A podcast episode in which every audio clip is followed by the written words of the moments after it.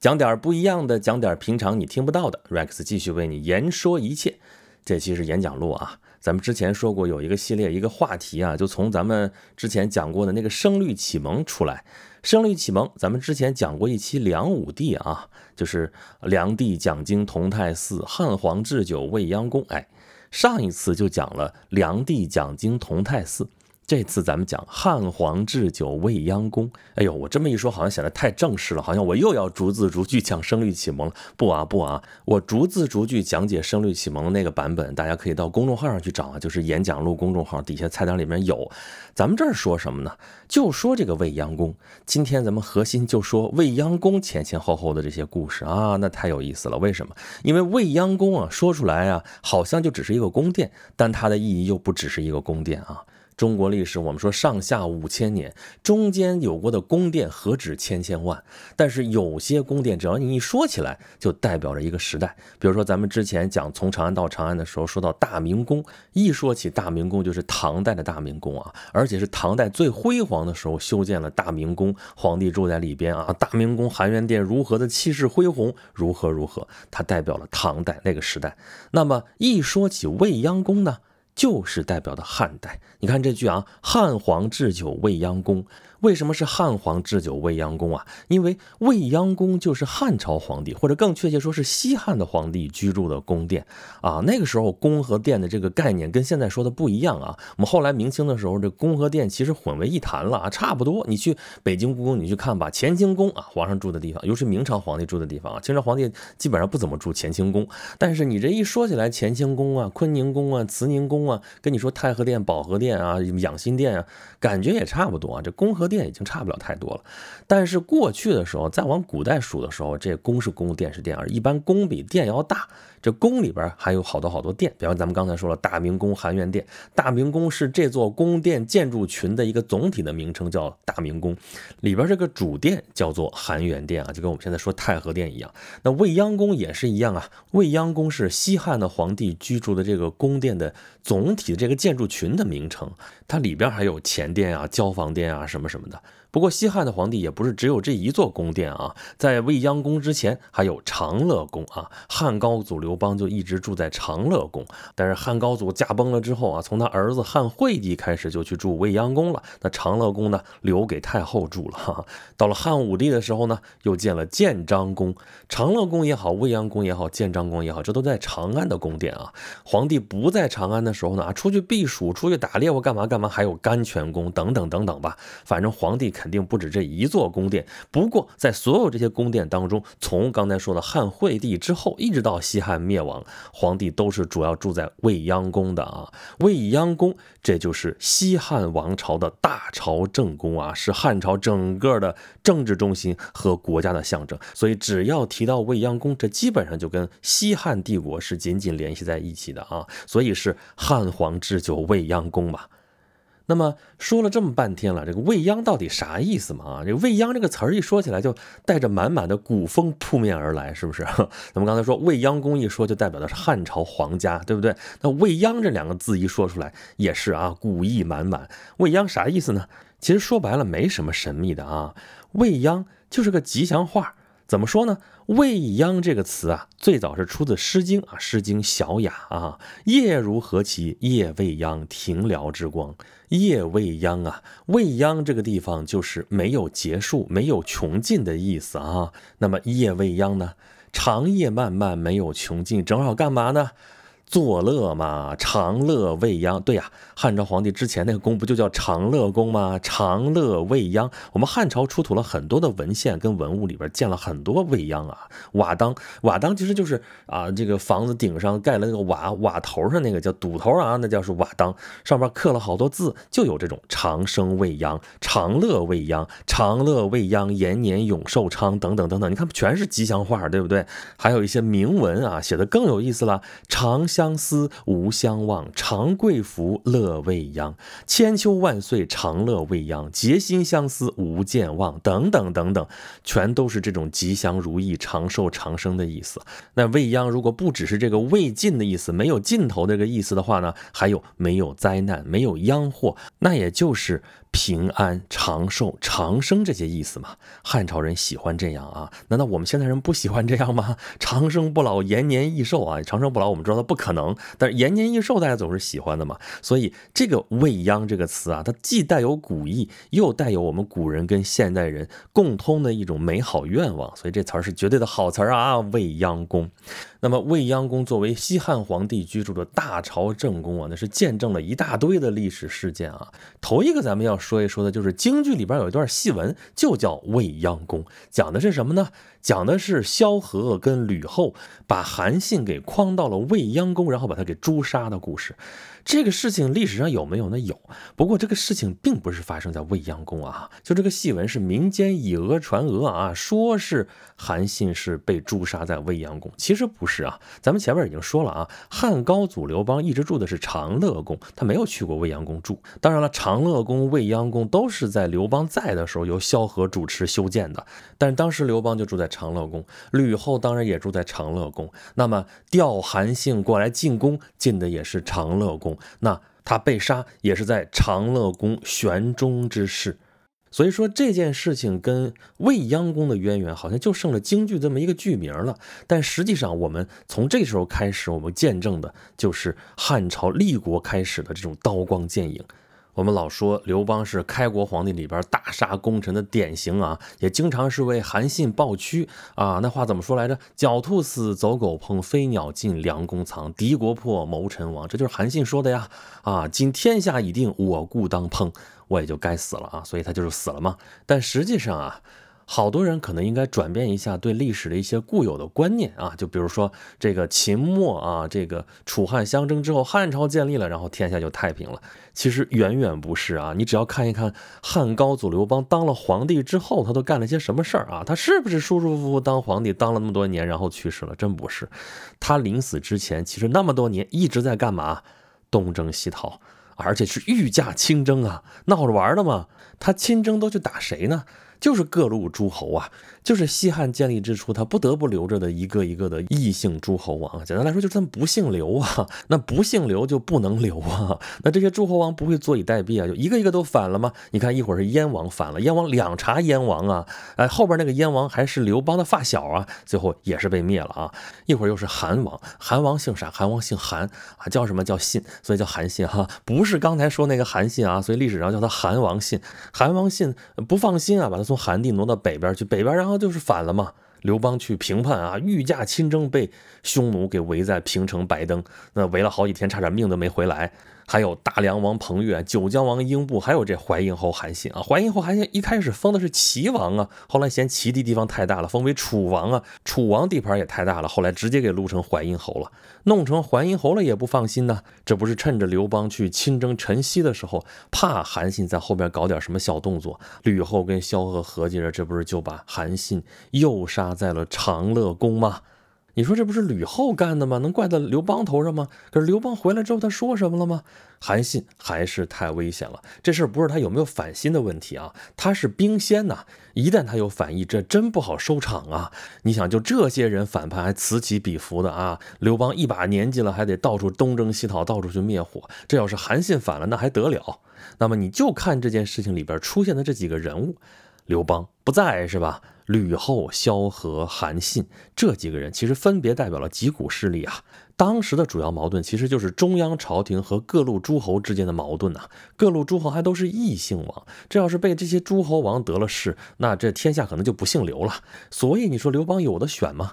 啊，他必须要干掉这些诸侯王的。那他要干掉这些诸侯王，靠谁呢？靠的就是这里边有有代表了吗？吕后和萧何分别代表什么人呢？吕后代表的是外戚势力啊，姓吕的，对吧？简单来说是皇帝的妻族啊。那么萧何代表的是什么呢？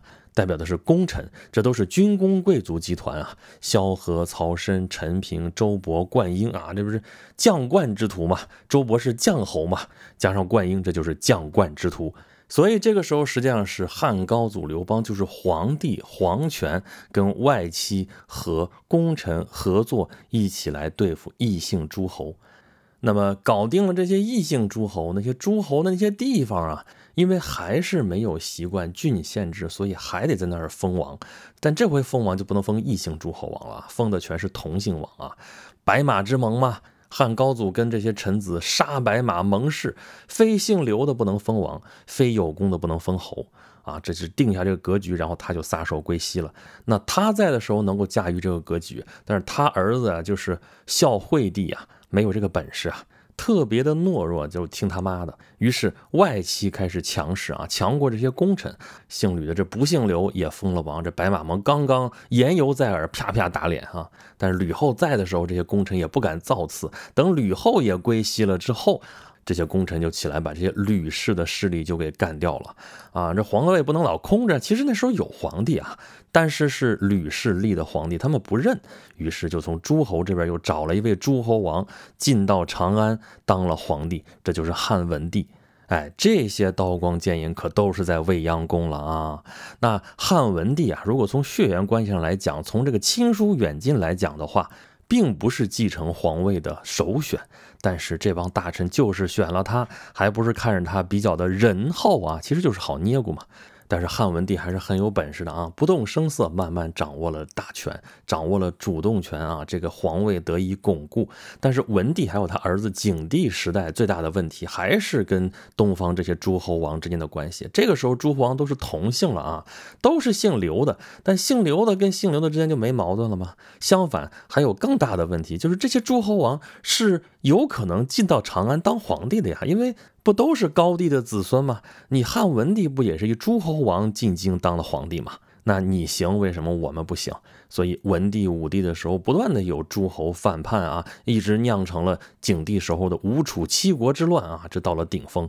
最后，皇帝还是靠了跟他亲近的诸侯王梁孝王嘛，这是皇帝的亲兄弟，这不就是打仗亲兄弟嘛？还有，就还是那些军工集团啊，主将是周亚夫嘛，将侯周勃的儿子，这还是将冠之徒的后人呐。那么到武帝即位的时候啊，汉武帝雄才大略嘛，那他要把这些问题一一摆平。首先，诸侯王的问题，其实在文帝和景帝的时候已经解决的差不多了啊。打过那么几轮之后，诸侯王也整不出什么大的幺蛾子来了。到这时候，他顺水推舟来了个推恩令啊，各位诸侯生的儿子比较多啊，有一个儿子你们分一块地啊，把你这诸侯国一个一个分得越来越小，越来越小，那对中央就形成不了威胁了啊。不过这个地方要说一句啊，我们之前老说这个推恩令多牛多牛多厉害多聪。聪明的一个政策啊啊！但是你说文帝、景帝时代人就没人想到这种办法吗？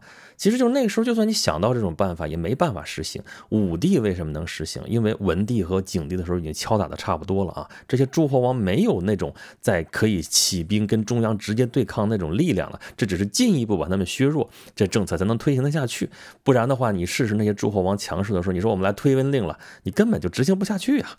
好，那诸侯王的这些问题解决了之后，那中央本来是跟他们相抗衡的这些功臣集团的势力，那还需要保留那么强吗？啊，也是成了皇权的障碍，所以皇权也要扳倒他们。那扳倒不能直接扳呐，皇帝惯用的手法就是扶植新的势力，取而代之嘛。扶植谁啊？还是外戚，这是最好用的啊！外戚一定要找那些出身非常低微的，比如说卫子夫，卫子夫歌妓出身，然后他的兄弟卫青，这本来就是一个奇奴。那霍去病啊，这是从小也是培养起来。好在是天佑中华，天佑大汉啊！卫青、霍去病啊，这是难得的、罕见的军事天才啊！北击匈奴，开疆拓土啊，这是帮了汉武帝大忙了啊！那么一旦这外戚被扶植起来了啊，那他们不再是穷贱低微了，那么就可能也要打压一下啊，所以就要扶植新的外戚啊，比如说李广利哈。这是李夫人的兄弟啊，但是李广利跟卫青、霍去病比的话，这就是废柴啊，软泥扶不上墙。不过那也是外戚掌兵，等于说变相剥夺了那些军功贵族的兵权啊。所以朝中人对这个卫青、霍去病这样的啊，凭借着裙带关系上位的这些人看不上眼啊，包括太史公司马迁也是看不上眼啊。你看《史记》里边写的，对这个卫青、霍去病非常的不客气啊，但是他也无法抹杀卫青、霍去病的大功啊，就只能在那儿用春秋笔法来写一写啊，而且同情李广、同情李陵啊之类的这样的。那汉武帝采取另外一个措施，我们就更熟悉了啊，罢黜百家，独尊儒术。为什么要那么干呢？啊，儒家思想和汉武帝的胃口，这只是其中一个方面。其实更重要的是，他用这套思想体系、学术体系培养出来了一系列的学术官僚。用官僚集团也是对抗之前的功臣集团。一个很重要的标志，一个很重要的信号，就是原先啊，汉朝的丞相都是封侯拜相，但是咱们前面说了啊，非有功之人不得封侯，那这个丞相基本上就垄断在这些军功贵族手里了。但是从汉武帝这里，从公孙弘开始是拜相封侯，我就是要让这个人当丞相，他缺少一个侯爵这么一个身份，那怎么办？封他一个不就完了吗？这样的话，最高政府首脑的任免权就牢牢抓在了皇帝的手里了。那这皇帝手里的权力巩固了，国力嘛，经过文景之治也达到巅峰了，那汉武帝就可以腾出手来做点大事情了，比如说北击匈奴，比如说征朝鲜。比如说征服西南夷、东南夷，比如说平定南越，这一桩桩、一件件决策都是出自未央宫啊。包括凿空西域，张骞就是从未央宫受命出发去一路向西的。所以未央宫事实上就是丝绸之路的东方起点啊。那是怎样一个令人热血澎湃的年代啊！未央宫就是见证。后面的历史我们就简单来说了啊，西汉帝国经历了它的辉煌啊，武帝的时候是顶峰，但是经过一系列的征战，也是闹得民生凋敝啊。国力大损，一直到后来昭帝、宣帝的时候，经过恢复啊，又再一次到达了巅峰状态。所以说，从文帝开始啊，文景、武昭、宣这几位皇帝在位的时候，可以说这是强悍啊。但是后来元成、哀平这几位皇帝在的时候，这个汉朝就开始走下坡路喽。这期间，皇权懦弱，外戚强势。咱说了，外戚其实本来是皇权的附庸，如果没有皇权的话，外戚什么都不是。但是呢，皇权如果弱的时候，外戚可不就代表皇权了吗？那么与此同时，军功贵族和各路诸侯王其实势力已经大衰，基本上不用去管他们了。但是以儒家思想培养起来的官僚系统，这个时候就已经成了主流了。儒家思想有他自己的天命观啊，儒生和这些官僚又跟地方势力盘根错节在一起。他们需要的并不是一个强势的中央，像汉武帝那么强势的皇帝，或者说像后来霍光可以随意废立皇帝那么强势的权臣，他们都不需要。但是外戚需要，或者说皇权需要啊。那么外戚和儒生平衡啊博弈之后的结果，就是要落在一个人的头上啊。这个人就得双方都能接受。这个人是谁呢？就是王莽。王莽本身是外戚出身。他姑姑是王政君，王太后嘛，所以他本身是外戚当中的一份子，而他又是一个儒生，是天底下最好最好的儒生啊，是天底下所有人都喜欢的一个儒生，道德无可指摘，毫无瑕疵，简直就是一个完人。由他来主政，大家都没有意见。而儒生当时主张尧舜禅让啊，天下为有德者居之。在他们看来，汉作已经两百年，气数已尽，是时候改朝换代了啊。于是王莽接受禅让，当了新朝皇帝啊。这新朝的朝代名就叫新。真的是新朝，当时本来是个天下皆大欢喜的事情，谁知道后来急转直下。不过关于王莽的故事，咱们之前的节目里面讲过啊，就不在这儿讲了。而且我们本来是说未央宫的故事的啊，说到这儿也暂时告一段落吧。未央宫当然还有后续的故事啊。新朝王莽这不是还住在未央宫吗？但是东汉就迁都去洛阳了，这未央宫就闲置了啊。后世当中，这个未央宫仍然断断续续当过皇宫。实际上一直用到了唐朝末年，也就是说未央宫前前后后一共被使用了一千多年，这是一个很难被突破的记录啊！但是我们至今一说起未央宫，首先想到的还是它是汉代的故宫，而我们刚才捋的那个西汉的整个发展历程啊，其实就是想跟大家说明啊，历史不是简单的事件的一个一个的记录。为什么很多人讨厌学历史啊？就是历史，你让我记那么多事件，我可记不住。这些事件看似孤立，实际上是有脉络串起来的。而如果你能理解其中的逻辑关系的话，其实你会发现很有意思。那么好吧，咱们这期节目啊，是借着汉皇置酒未央宫的《声律启蒙》里边这一句话引申出来，讲了有关于未央宫的前前后后的好多好多的事情啊。主要也是理了一理西汉王朝的发展脉络。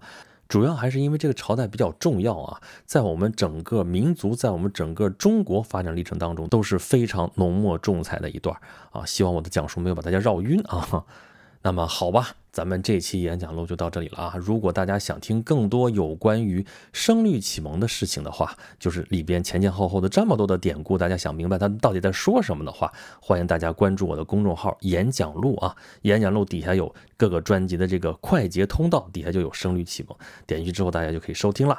当然，大家也可以通过这个公众号跟我联系，跟我沟通，给我提出您宝贵的意见，好吧？这里是演讲录，我是 Rex，咱们下期再见。